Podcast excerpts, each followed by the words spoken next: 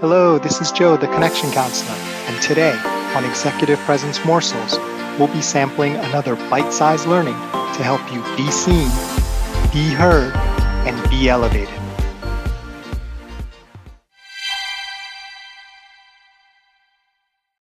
Hello, you're back. So excited to share with you today's episode of Executive Presence Morsels. Now, when it comes to careers and success, I often talk about it in terms of fulfilling your greatest potential, and not so much in terms of how much money you earn or how high you go, and specifically not about certain titles that you may get. Because we often see in front of us there's like a ladder and there's certain steps, and with those steps come roles or titles. And it can be very natural to think, okay, to track your progress against where you are in terms of the hierarchy and the ladders. And what I share, what, what I want to share with you today is although those milestones and markers can be useful, and I'm certainly not against you becoming a CEO or getting a fancy title and advancing and having your eye on that goal because goals are important, I would like to say that explicitly just doing that can be a huge mistake for your career and for your professional and personal development, frankly. And the way I like to think about it is a simple phrase. A role is not the goal. Okay, repeat after me. A role is not the goal. I mean, think about that. What is the goal of what you're doing professionally? Is it just to have a title or a role where you do something? And what happens if that role disappears tomorrow? Has everything you've been doing and working and sacrificing for been for nothing? No, that's ridiculous. Why would we do that? And as a reality check, I do know people personally whose roles and sort of the entire subset of the industry that they were in disappeared pretty much overnight. And they came back and they tried to get back into a part of the sort of stock, you know, trading industry. And that was just totally wiped out by automation and different ways that they do things on exchanges. So if that was your role to become vice president mucky muck of this and that, and that has totally disappeared and been replaced by computers, you're going to have a problem because your only focus was that role, and then the role was pulled out from underneath you. And in a very real way, a role can be a prison.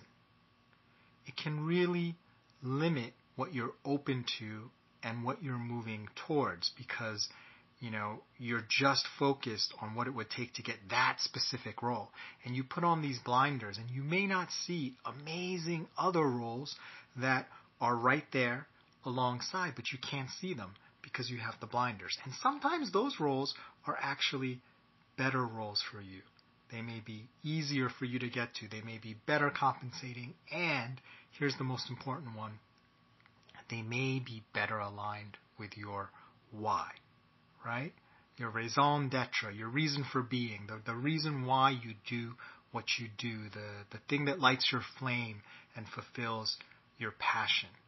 When you focus on the role, you put all of that into this tiny little box as opposed to letting that just burn as a bright flame and seeing, okay, what does this touch upon? What are areas where, you know, I can uh, have this flame grow even bigger?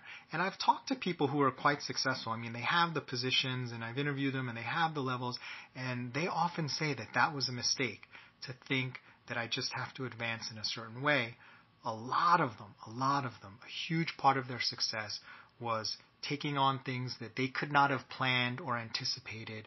The opportunity came, either they saw it and grabbed it, or someone brought it to them, and it was like, this is not what I thought it would be, but they seized the opportunity because it fit within their why. And that was ultimately what enabled them to learn, to grow, to be more valuable to the organization, to develop professionally, and to be able to continue the advancement of their career.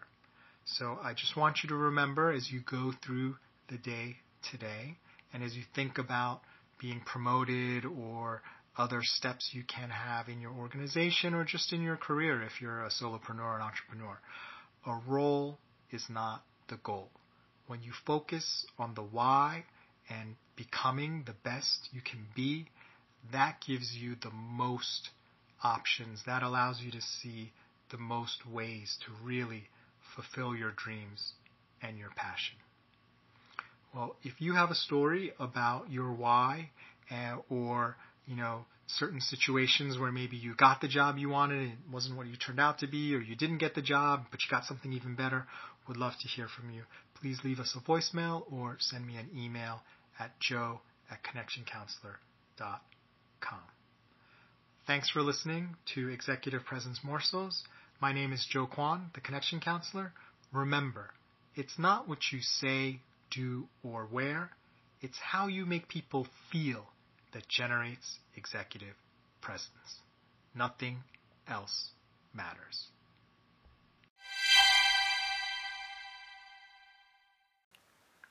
If you'd like, please stay tuned for a preview of tomorrow's episode brought to you by our sponsor.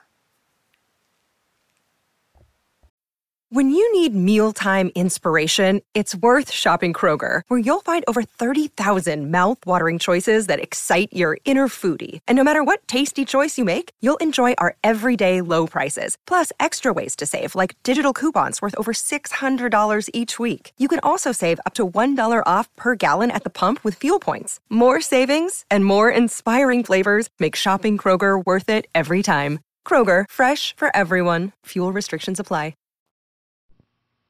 Welcome. Great to be with you here again today on Executive Presence Morsels. A lot of times people wonder how do you come up with so much content that you can have a daily episode? I mean, it's only five to ten minutes, but to continue to come up with fresh content and not repeat the same thing over and over again, I'll admit, seemed like it might be quite of a challenge before I embarked on this journey with all of you. And I've come to realize what makes it fun and what makes it great in terms of learning and generating this con- uh, generating these concepts uh, and principles for you is that if you have an existing framework and way of thinking about things and you're open to learning from others and learning their frameworks, you can actually apply principles that work in totally different areas and apply them to your area because universal principles, you know, it's it's in the phrase universal. They they work regardless of the situation or at least in 99.99% of the situations, right? Maybe there's some random situation where it may break down and fail, but generally principles work across contexts, across scenarios, even if it's not in the same industry or the same um, type of skills. So today, going to share with you something uh, that I leveraged from. I was just reading a book. I don't know why. Maybe it's because of COVID, but I was reading. Um, the name of the book's not important, but it was a, a book on survival, right? Like, what would you do if you know, the zombie apocalypse came. It wasn't about zombies or, you know, you lost power and, you know, you'd have to start your own fire, drink, you know, get your own fresh water. And every once in a while I go into these weird kind of like survival curiosity modes. I don't actually do any of these things, but I love to just think about it and, and learn about it from people who were probably Boy Scouts or Eagle Scouts or, you know, worked for, I don't know, the, the forest rangers or the government, you know, doing these sorts of things. And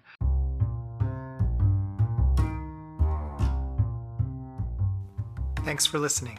Can't wait to share the rest of the episode with you. Join us next time for another tasty executive presence morsel.